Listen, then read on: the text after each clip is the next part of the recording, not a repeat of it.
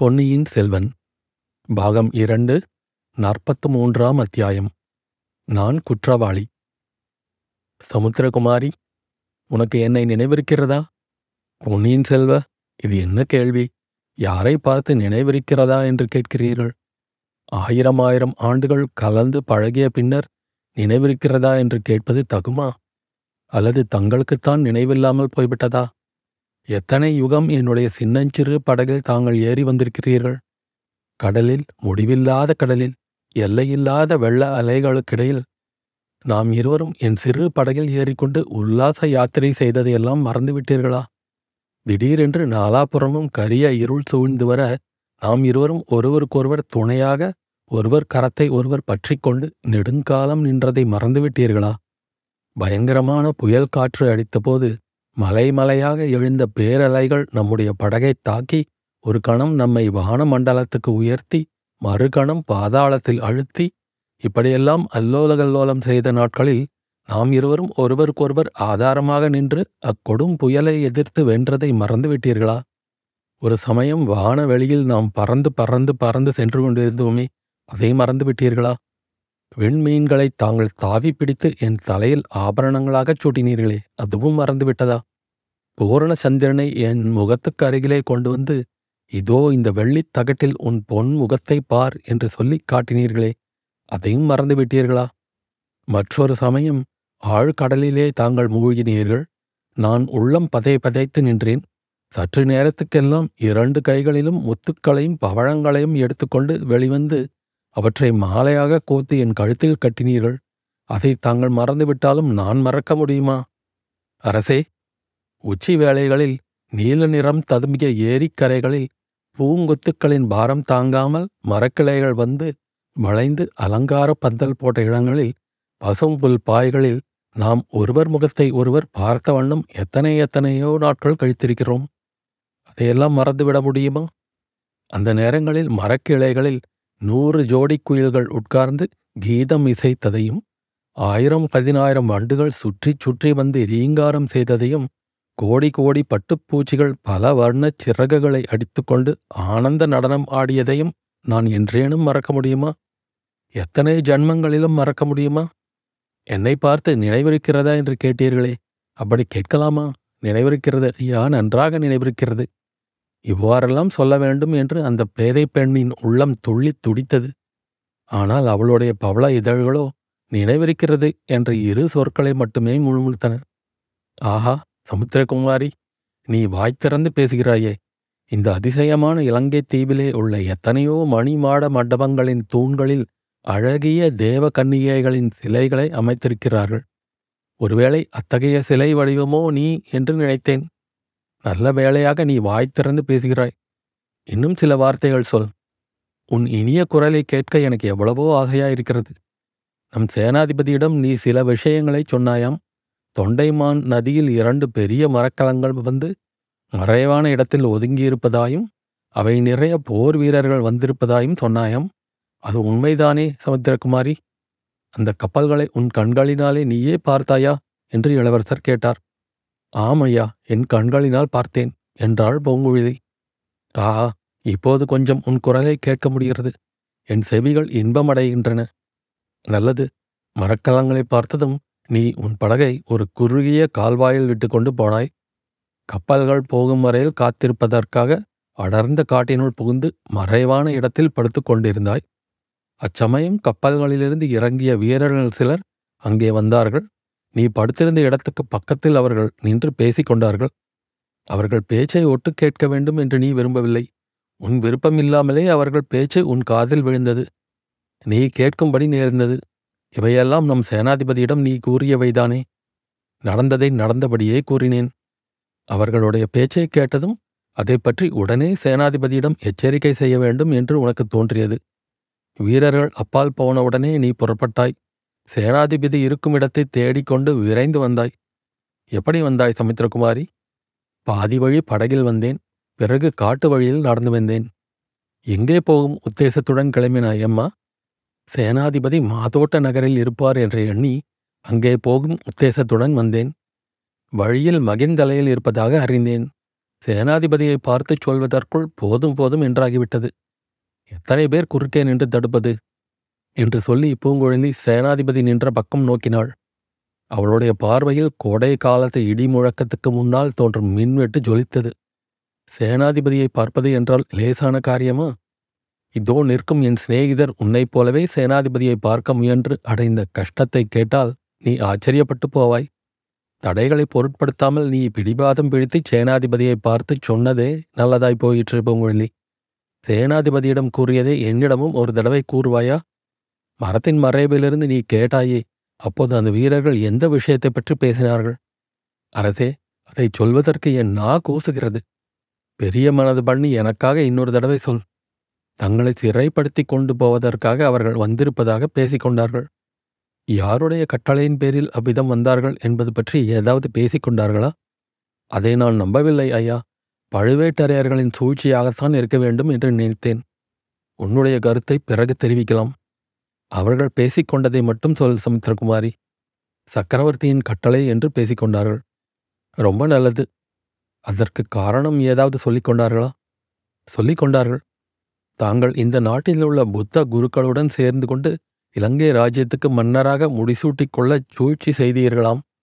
இவ்விதம் சொன்ன அந்த பாவிகளை அங்கேயே கொன்றுவிட வேண்டும் என்று எனக்கு கோபமாக வந்தது. நல்ல காரியம் செய்ய எத்தனித்தாய் சக்கரவர்த்தியின் தூதர்களை எந்த விதத்திலும் தடை செய்யக்கூடாது என்று உனக்கு தெரியாதா? அல்லது இன்னும் அவர்கள் முக்கியமான விஷயம் ஏதேனும் சொன்னதாக உனக்கு ஞாபகம் இருக்கிறதா? சேனாதிபதிக்கு அவர்கள் எதற்காக வந்திருக்கிறார்கள் என்கிற விஷயம் தெரியக்கூடாது என்றும் தெரிந்தால் தங்களை தப்புவிக்க அவர் பிரயத்தனம் செய்யலாம் என்றும் சொன்னார்கள். ஆகையால் தாங்கள் இருக்குமிடம் தெரிந்து கொண்டு நேரில் தங்களிடம் கட்டளையை கொடுத்து கையோடு அழைத்து போக வேண்டும் என்றும் சொன்னார்கள். ஆகையால் நீ உடனே சேனாதிபதியை தேடிக்கொண்டு புறப்பட்டாயாகும் எனக்கு பெரிய உதவி செய்தாய் சமுத்திரகுமாரி. சற்று அப்பால் இரு. இவர்களிடம் ஒரு முக்கியமான விஷயத்தை பற்றி நான் கலந்து ஆலோசிக்க வேண்டியிருக்கிறது. ஆனால் முன்மாதிரி ரொம்ப தூரம் ஓடிப்போய் விடாதே. மறுபடியும் உன்னை பிடித்து கொண்டு வருவதற்கு வந்தியத்தேவரை அனுப்பும்படி செய்துவிடாதே சமுத்திரகுமாரி சற்று நகர்ந்து ஒரு தூணின் அருகில் நின்று கொண்டாள். இளவரசரின் முகத்தை பார்க்கக்கூடிய இடத்திலேதான் நின்றாள். தேன் குடத்தில் முழுகிய இரண்டு வண்டுகள் மூச்சு திணறிக் கொண்டிருந்தன. மெதுவாகச் சமாளித்து கரைக்கு வந்து பிறகு தேனை சுவை பார்த்து கழிக்கத் தொடங்கின. பூங்குழலியின் கண்களும் இப்போது அத்தகைய சௌகரியமான நிலையில் இருந்தன. இளவரசரின் முக சௌந்தரியமாகிய தேனை அவை பருகித் திளைத்தன. அவளுடைய உள்ளமோ நெஞ்சுக்குள் கட்டுப்பட்டு நிற்க மாட்டேன் என்று பிடிவாதம் பிடித்துக் கொண்டிருந்தது. நெஞ்சை வெடித்துக்கொண்டு வெளியேறி வானவெளியெங்கும் பொங்கி நிறைந்துவிட வேண்டும் என்று தவித்துக் கொண்டிருந்தது. இளவரசர் சேனாதிபதி பூதி விக்ரமகேசரியை பார்த்து ஐயா பரம்பரையாக எங்கள் குடும்பத்துக்கு சிநேகிதமான குலத்தின் தலைவர் தாங்கள். என் தந்தையின் உற்ற நண்பர். தங்களை நான் என் தந்தைக்கு இணையாகவே மதித்து வந்திருக்கிறேன். தாங்களும் என்னை தங்கள் சொந்த புதல்வனாகவே கருதி பாராட்டி வந்திருக்கிறீர்கள். ஆகையால் இச்சமயம் என்னுடைய கடமையைச் செய்வதற்கு தாங்கள் உதவி செய்ய வேண்டும். அதற்கு குறுக்கே நிற்கக்கூடாது என்றார். சேனாதிபதி மறுமொழி சொல்வதற்குள் பார்த்திபேந்திரனையும் திரும்பி பார்த்து ஐயா தங்களையும் கேட்டுக்கொள்கிறேன். தாங்கள் என் அருமை தமையனாரின் உற்ற நண்பர். என் தமையனாரின் வாக்கை தெய்வத்தின் வாக்காக மதித்து நான் போற்றுகிறவன். ஆகையால் தங்களுடைய வார்த்தையையும் மதித்து போற்ற கடமைப்பட்டவன். தங்களை பெரிதும் வேண்டிக் கொள்கிறேன். என் கடமையை நான் நிறைவேற்றுவதற்கு தடை எதுவும் சொல்லக்கூடாது என்றார். சேனாதிபதியும் பார்த்திபேந்திரனும் ஒருவரை ஒருவர் பார்த்து கொண்டார்கள். அந்த பார்வையின் மூலம் ஒருவருடைய பயத்தை இன்னொருவருக்கு தெரிவித்துக் கொண்டார்கள். சேனாதிபதி இளவரசரை பார்த்து இளவரசே தாங்கள் கூறுவது ஒன்றும் எனக்கு விளங்கவில்லை. வாழ்நாளெல்லாம் நான் போர்க்களத்திலே கழித்தவன். மூடு மந்திரமாக பேசினால் தெரிந்து கொள்ள இயலாதவன். தங்களுடைய கடமையை செய்யப் போவதாகச் சொல்கிறீர்கள். அப்படியென்றால் என்ன? எந்த கடமையை என்ன மாதிரி செய்யப் போவதாக உத்தேசித்திருக்கிறீர்கள்? என்று கேட்டார். இச்சமயம் என்னுடைய கடமை ஒன்றே ஒன்றுதான். என் தந்தையின் கட்டளையை நிறைவேற்றி வைக்க வேண்டியதுதான். என்னை சிறைப்படுத்தி கொண்டு வரும்படியான கட்டளையுடன் என் தந்தை ஆட்களை அனுப்பி வைத்திருக்கிறார். என்னை அவர்கள் தேடி அலையும்படியாக ஏன் வைத்துக் கொள்ள வேண்டும்? நானே அவர்கள் இருக்குமிடம் சென்று என்னை ஒப்புக் கொடுத்து விடுகிறேன். அதுவே இப்போது நான் செய்ய வேண்டிய கடமை. முடியவே முடியாத காரியம். என் உடம்பில் உயிர் உள்ள வரையில் அதை நான் அனுமதிக்க மாட்டேன். தடுத்தே தீருவேன் என்றான் பார்த்திவேந்திரன். சேனாதிபதி அவனை பார்த்து பதற வேண்டாம் பொறுங்கள் என்றார். பின்னர் இளவரசரை நோக்கி கூறினார் ஐயா தங்களுடைய கடமையை பற்றி சொன்னீர்கள். எனக்கும் ஒரு கடமை இருக்கிறது. அருள் புரிந்து அதை கேட்க வேண்டும். கொடும்பாளூர் வேளார் பெருங்குடியில் இன்று உயிரோடு இருக்கும் ஆண்மகன் நான் ஒருவன்தான். மற்றவர்கள் அனைவரும் சோழ சாம்ராஜ்யத்தின் சேவையில் இறந்து போனார்கள். அநேகமாக எல்லோரும் போர்க்களத்தில் மடிந்தார்கள். நானும் ஒரு நாள் அவ்விதம் இறந்து போவேன். யார் கண்டது?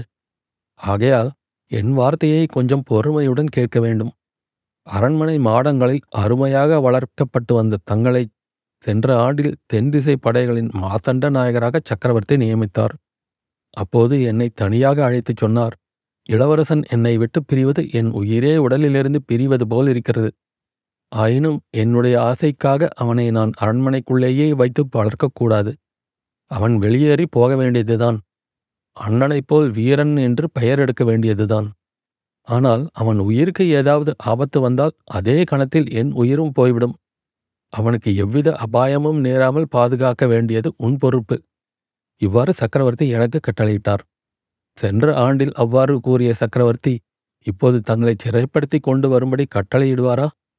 அவ்வாறு கட்டளையிடும்படியாக தாங்கள் என்ன செய்துவிட்டீர்கள்? இலங்கை சிம்மாசனத்தை கைப்பற்றுவதற்கு தாங்கள் சூழ்ச்சி செய்ததாகச் சொல்வது எவ்வளவு அபத்தம்? இந்த அபவாதத்தை யாராவது நம்ப முடியுமா? குடும்பாளூர் பெரிய வேளார் கூறி வந்ததை இதுவரை பொறுமையுடன் கேட்டுக்கொண்டு வந்த இளவரசர் இப்போது குறுக்கிட்டார். வேறு யாராவது நம்ப முடியாதோ என்னமோ ஆனால் என்னால் நம்ப முடியும் என்றார். என்ன சொல்கிறீர்கள் இளவரசே? இலங்கை சிம்மாசனத்தை கைப்பற்ற நான் சூழ்ச்சி செய்தது உண்மைதான் என்று சொல்கிறேன். வந்தியத்தேவன் இப்போது முன்னால் வந்து இது என்ன ஐயா? சற்று முன் வரையில் சத்தியம் தர்மம் என்று சொல்லி வந்தீர்கள். இப்போது இப்படி பெரும் பொய் சொல்கிறீர்களே. சேனாதிபதி இவர் வார்த்தையை நீங்கள் நம்ப வேண்டாம். நேற்றிரவு பௌத்த குருக்களின் மகாசபையார் இவருக்கு இலங்கை சிம்மாசனத்தையும் கிரீடத்தையும் அளித்தார்கள். இவர் வேண்டாம் என்று மறுதளித்தார். இதற்கு நானும் இதோ நிற்கும் இந்த வைஷ்ணவனும் சாட்சி என்றான். பொன்னியின் செல்வர் புன்னகை புரிந்து வந்தியத்தேவரே ஒரு கேள்வி. சூழ்ச்சி செய்கிறவர்கள் சாட்சி வைத்துக்கொண்டு சூழ்ச்சி செய்வார்களா? நீங்கள் இருவரும் பக்கத்தில் இருந்ததினாலேயே நான் இலங்கை சிம்மாசனத்தையும் கிரீடத்தையும் மறுதளித்திருக்கலாம் அல்லவா? என்றார். வந்தியத்தேவன் அசந்து போனான். இதற்கு எதிராக அவனால் ஒன்றும் சொல்ல முடியவில்லை. இளவரசர் மேலும் கூறினார். வானர்குல வீரரே உமக்கு சந்தேகம் இருந்தால் அதோ நிற்கும் வைஷ்ணவரை கேட்கலாம். முதன் மந்திரி அனிருத்த பிரம்மராயர் அவரிடம் என்ன சொல்லி அனுப்பினார் என்று கேட்டு அறிந்து கொள்ளலாம். பௌத்த குருமார்கள் தங்களுக்கு இலங்கை சிம்மாசனம் அளிக்க முன்வருவார்கள். சாட்சியம் வைத்துக்கொண்டு அதை மறுதளிக்கவும் என்று சொல்லி அனுப்பினாரா இல்லையா என்று விசாரித்து தெரிந்து கொள்ளலாம். இதை கேட்டு அங்கிருந்து எல்லாருமே திகைத்துப் போய் நின்றார்கள். இளவரசர் சேனாதிபதியை பார்த்து சொன்னார் ஐயா இதை கேளுங்கள். இந்த இலங்கையை கவர்ந்து ஆள வேண்டும் என்ற பேராசை என் மனத்தில் இருந்தது உண்மை.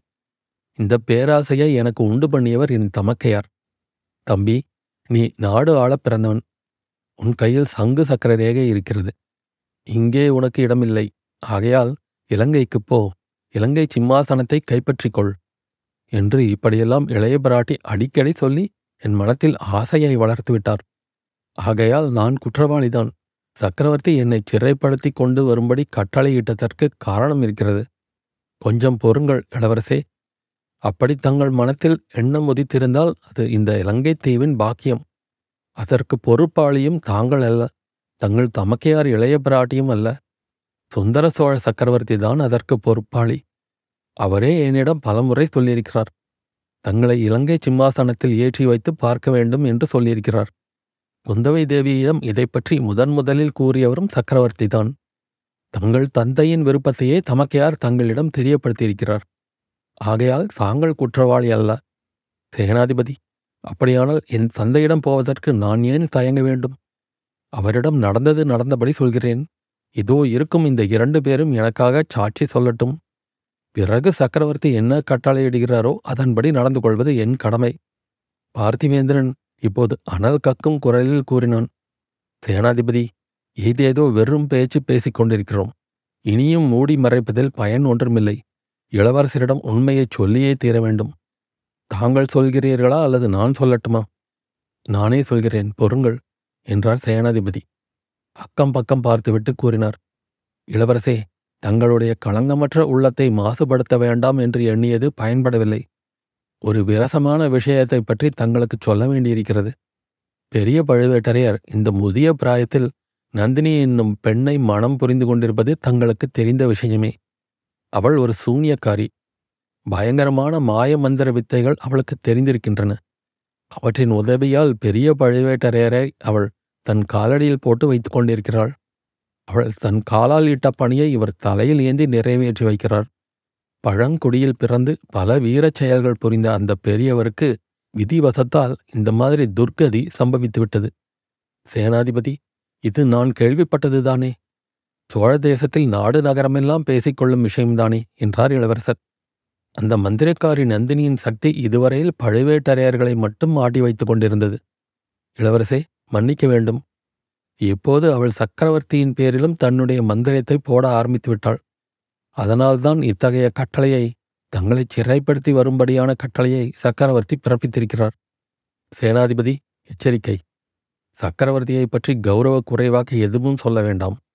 என் தந்தையின் உடம்பில் உயிர் உள்ளவரையில் அவர் இடும் கட்டளை எதுவானாலும் எந்த சந்தர்ப்பத்தில் இடப்பட்டாலும் அதுவே தெய்வத்தின் கட்டளையாகும். அதை நாங்கள் மறுக்கவில்லை இளவரசே. சக்கரவர்த்தியின் சுதந்திரத்துக்கு மட்டுமின்றி அவருடைய உயிருக்கே அபாயம் வந்துவிடுமோ என்றுதான் அஞ்சுகிறோம் நந்தினியை பற்றிய முழு உண்மையை நேற்று வரை நானே அறிந்து கொள்ளவில்லை. நேற்று இரவுதான் பார்த்திபேந்திரன் மூலமாக தெரிந்து கொண்டேன். அந்த பயங்கரமான விஷயத்தை தாங்களும் தெரிந்து கொள்வது அவசியம். மூன்று வருஷத்துக்கு முன்னால் மதுரைக்கு அருகில் வீரபாண்டியனோடு இறுதி யுத்தம் நடந்தது அல்லவா? அப்போது தங்கள் தமையனார் கரிகாலரும் இதோ உள்ள பார்த்திபேந்திரனும் நானும் கலந்து ஆலோசித்து ஒவ்வொரு காரியத்தையும் செய்து வந்தோம். பாண்டியனுடைய சைன்யங்கள் அடியோடு நிர்மூலமாயின. வீரபாண்டியன் முன்னொரு தடவை பாலைவனத்தில் ஓடி ஒளிந்தது போல் இப்போதும் ஓடி தப்பிக்க முயன்றான். அதற்கு இடம் கொடுக்கக்கூடாதென்று நாங்கள் மூவரும் அவனை எப்படியாவது கைப்பற்ற தீர்மானித்து பெரும் முயற்சி செய்தோம். இந்த தடவை வீரபாண்டியனுடைய தலையை கொண்டு போகாமல் தஞ்சாவூருக்கு திரும்புவதில்லை என்று நாங்கள் மூவரும் சபதம் செய்திருந்தோம். ஆகையால் வேறு யாரையும் நம்புவதில்லை என்று நாங்களே அவனை தொடர்ந்து சென்றோம். கடைசியாக ஒரு கோயிலுக்கு பக்கத்தில் இருந்த குடிசையில் அவன் ஒளிந்திருப்பதை கண்டுபிடித்தோம். குடிசைக்கு வெளியில் எங்களை காவலுக்கு நிறுத்தி வைத்துவிட்டு தங்கள் அண்ணன் கரிகாலர் தான் உள்ளே நுழைந்தார். வீரபாண்டியனை கொன்று அவன் தலையை எடுத்து வந்தார். நாங்களும் எங்கள் காரியம் முடிந்துவிட்டதென்று குதூகலமாக திரும்பிச் சென்றோம். ஆனால் அந்த குடிசைக்குள்ளே ஒரு சிறிய நாடகம் நடந்ததென்பது எங்களுக்கு தெரியாது. வீரபாண்டியனுக்கு அடைக்கலம் கொடுத்திருந்த பெண் ஒருத்தி குறுக்கே நின்று தடுத்து தன் காதலனுக்கு உயிர் பிச்சை கேட்டாள். கரிகாலர் அவளை உதைத்து தள்ளிவிட்டு வீரபாண்டியனுடைய தலையை கொய்து வெளியே எடுத்து வந்தார். இளவரசே அவ்விதம் சோழ குலத்தின் ஜன்ம சத்ருவான வீரபாண்டியனை காப்பாற்ற முயன்றவள்தான் நந்தினி. அவள்தான் பிற்பாடு எழுபது வயது கிழவரை மணந்து தஞ்சாவூருக்கு வந்து பழுவூர் இளையராணியாக விளங்குகிறாள். அவள் எதற்காக என்ன நோக்கத்துடன் வந்திருப்பாள் என்பதை நாம் ஊகிக்கலாம் அல்லவா? வீரபாண்டியனுக்காக பழிக்கு பழி வாங்கத்தான் வந்திருக்கிறாள். சோழ குலத்தை அடியோடு நிர்மூலமாக்கி விடுவதற்காக வந்திருக்கிறாள். அவள் அருகில் சென்றவர் யாரும் அவளுடைய மோக வலையிலிருந்து தப்பித் திரும்புவது கடினம். அதோ நிற்கும் வந்தியத்தேவன் அதற்கு சாட்சி சொல்லுவான். சோழக்குலத்தை பூண்டோடு அழித்துவிட பயங்கர சபதம் எடுத்திருக்கும் கூட்டத்தை பற்றி அதோ நிற்கும் வைஷ்ணவன் சாட்சி சொல்வான். அவர்களுக்கு அவசியமான பணத்தையெல்லாம் நந்தினிதான் கொடுக்கிறாள். இளவரசே துரதிருஷ்டவசமாக நம் சக்கரவர்த்தி பெருமானும் அந்த பாதகியின் வலையில் விழுந்து விட்டதாக காண்கிறது. மதுராந்தக தேவனுக்கு பட்டம் கட்டுவது பற்றி சக்கரவர்த்தியே யோசித்து வருவதாக தெரிகிறது. ஆகையால் சக்கரவர்த்தியின் கட்டளை என்று கருதி தாங்கள் தஞ்சைக்குப் போவதற்கு இது தருணமல்ல. சேனாதிபதி தாங்கள் கூறிய செய்திகள் எனக்கு மிக்க வியப்பை உண்டு பண்ணியிருக்கின்றன. ஆயினும் அச்செய்திகளால் நான் செய்த முடிவுதான் உறுதிப்படுகிறது. என் தந்தையை அவ்வளவு பயங்கரமான அபாயங்கள் சூழ்ந்திருக்கும்போது நான் இருக்க வேண்டிய இடம் அவர் அருகிலேதான் இலங்கை அரசு எனக்கு எண்ணத்திற்கு அல்லது இந்த உயிர்தான் எண்ணத்திற்கு இனி யோசனை ஒன்றுமே தேவையில்லை. என்னை தடை செய்வதற்கு யாரும் முயல வேண்டாம் என்று இளவரசர் கம்பீரமாக கூறினார். பிறகு சற்று தூரத்தில் தூணில் சாய்ந்து கொண்டு தம்மை கண்கொட்டாமல் பார்த்து கொண்டிருந்த பூங்குழலியின் மீது அவர் கண்கள் சென்றன. சமுத்திரகுமாரி சற்று இப்படி அருகில் வா என்றார். பூங்குழலி நெருங்கி வந்தாள். பெண்ணே நீ கொண்டு வந்த செய்தியின் மூலம் எனக்கு பெரிய உதவி செய்தாய். இன்னும் ஒரு உபகாரம் எனக்கு நீ செய்ய வேண்டும். செய்வாயா? என்று கேட்டார். அடடா இது என்ன? இந்த ஏழை படகுக்காரியிடமா இவர் உதவி கோருகிறார்? இவருக்கு குற்றேவல் செய்யும் பாக்கியத்தை நாடி வந்தேன். இவர் என்னிடம் உதவி வேண்டும் என்று யாசிக்கிறாரே. கடவுளிடம் வரம் கேட்க வந்தேன். கடவுள் தம் திருக்கரங்களை நீட்டி என்னிடம் பிச்சை போடு என்று கேட்கிறாரே. இவ்வாறு மனத்தில் எண்ணி இளவரசி தாங்கள் இட்ட கட்டளையை நிறைவேற்ற காத்திருக்கிறேன் என்றாள் பூங்குழலி. சமுத்திரகுமாரி என்னை தேடிக்கொண்டு இரண்டு மரக்கலங்கள் தொண்டைமான் ஆற்று முகத்துவாரத்தின் அருகில் காத்திருக்கின்றன என்று சொன்னாயல்லவா? அந்த இடத்துக்கு நான் அதிசீக்கிரமாக போய்ச் சேர வேண்டும். எனக்கு வழிகாட்டி அழைத்துக் கொண்டு போவாயா? பெண்ணே முடியாது என்று சொல் என்பதாக ஒரு குரல் கர்ஜித்தது. அது சேனாதிபதியின் குரல்தான் என்பதை பூங்கொழிதை உணர்ந்தாள். இத்தனை நேரமும் ஏதோ ஒரு சொப்பன லோகத்தில் சஞ்சரித்துக் கொண்டிருந்தவளுக்கு இப்போதுதான் தன் நெருக்கடியான நிலைமை தெரிந்தது. எந்த அபாயத்திலிருந்து இளவரசரை தப்புவிக்கலாம் என்ற ஆசையுடன் இவள் அவசர அவசரமாக ஓடி வந்தாளோ அந்த அபாயத்தின் வாயிலேயே கொண்டு சேர்க்கும்படி இளவரசர் இப்போது தன்னை கேட்டுக்கொள்கிறார். பெண்ணே முடியாது என்று சொல். சேனாதிபதியின் இந்த கட்டளையின் பொருள் அவளுக்கு இப்போது புலனாயிற்று. நாலாபுரத்திலிருந்தும் ஆயிரம் குரல்கள் அதே கட்டளையை அவளுக்கு இட்டன. மரங்கள் அவ்வாறு முழங்கின. மண்டபத்தின் தூண்கள் அவ்விதம் அலறின மரக்கிளைகளின் மேலிருந்து பறவைகள் கதறின. ஆனால் அந்த பேதை பெண்ணின் இதயத்தின் உள்ளே மெல்லிய குரல் கேட்டது. பூங்குழலி இதோ உன் அதிர்ஷ்டம். இளவரசருக்கு வழிகாட்டி அழைத்துப் போவாயானால் அவருடன் இரண்டு தினங்கள் கழிக்கலாம். அவர் அருகில் நீ இருக்கலாம். அவர் உன்னை பாராதபோது அவரே நீ பார்க்கலாம். அவர் மீது பட்டு வரும் காற்று உன் மீதும் படும். அவருடைய குரல் உன் காதில் அடிக்கடி கேட்கும். அடிப்பெண்ணே நீ கண்டு வந்த எட்டாத கனவில் ஒரு சிறிது நிறைவேறும். பிறகு அது எப்படியானால் என்ன? பூங்குழலி ஒத்துக்கொள் என்று அந்த மெல்லிய குரல் அவள் மனக்காதில் கூறியது. சமுத்திரகுமாரி ஏன் தயங்குகிறாய்? எனக்கு இந்த உதவி நீ செய்ய மாட்டாயா? நானே வழி கண்டுபிடித்துக் கொண்டு போக வேண்டியதுதானா? என்று இளவரசர் கூறியது அவளுடைய மனம் திடமடைய காரணமாயிற்று. இளவரசே வழி காட்ட நான் வருகிறேன் என்றாள். சேனாதிபதி பூதி விக்ரமகேசரி அப்போது தம் தொண்டையை கனைத்துக் கொண்ட சப்தம் பூகம்பம் ஏற்படுவதற்கு முன்னால் பூமியின் கர்ப்பத்திலிருந்து எழுகின்ற பயங்கர துணியை நிகர்த்திருந்தது. அவர் ஓர் அடி முன்னால் வந்து கூறினார் இளவரசே தங்கள் விருப்பத்துக்கு குறுக்கே நான் நிற்க மாட்டேன். ஆனாலும் என் வேண்டுகோள் ஒன்றுக்கு செவி சாய்க்க வேணும். தங்களை சிறைப்படுத்த வந்திருப்பவர்களிடம் தங்களை ஒப்படைக்கும் வரையில் தங்களை பாதுகாப்பது என் பொறுப்பு. நேற்றிரவு தங்களை கொல்ல நடந்த முயற்சிகளைப் பற்றி சற்று முன்னால் தங்கள் தோழர்கள் சொன்னார்கள். அந்த கொலைகாரர்கள் இன்னும் பிடிபடவில்லை. அவர்கள் யார் என்று தெரியவும் இல்லை. என் மனத்தில் உள்ளதைச் சொல்வதற்காக மன்னியுங்கள். இந்த பெண்ணின் பேரிலேயே எனக்கு கொஞ்சம் சந்தேகம் உண்டு. அந்த கொலைகாரர்களுக்கு இவளும் ஒருவேளை உடந்தையாயிருக்கலாம் அல்லவா? மரக்கலங்களில் தங்களை சிறைப்படுத்தி அழைத்துப் போக வந்திருக்கிறார்கள் என்பதே இவளுடைய கற்பனையாயிருக்கலாம் அல்லவா? ஏன் இருக்கக்கூடாது? சற்று முன்னால் இவளுடைய கத்தியை தங்கள் தோழர் வந்தியத்தேவர் பிடுங்கி எறிந்தபோது அது யார் பெயரிலோ விழுந்து ஓல குரல் கேட்டதே அது யாருடைய குரல்? இந்த பெண் தாராளமாக வழிகாட்டிக் கொண்டு வரட்டும். நம்முடைய யானை மேல் ஏறிக்கொண்டு முன்னால் செல்லட்டும். ஆனால் தங்களுடன் நானும் தொண்டைமான் ஆற்றில் உள்ள கப்பல்களை காணும் வரையில் வந்தே தீர்வேன். அது என்னுடைய கடமை. சேனாதிபதியின் இந்த பேச்சை புன்னகை பூத்த முகத்துடன் கேட்டுக்கொண்டு நின்ற இளவரசர் அப்படியே ஆகட்டும். தங்களுடைய கடமையை நிறைவேற்றுவதற்கு நானும் குறுக்கே நிற்கவில்லை என்றார். அத்தியாயம் முடிவு.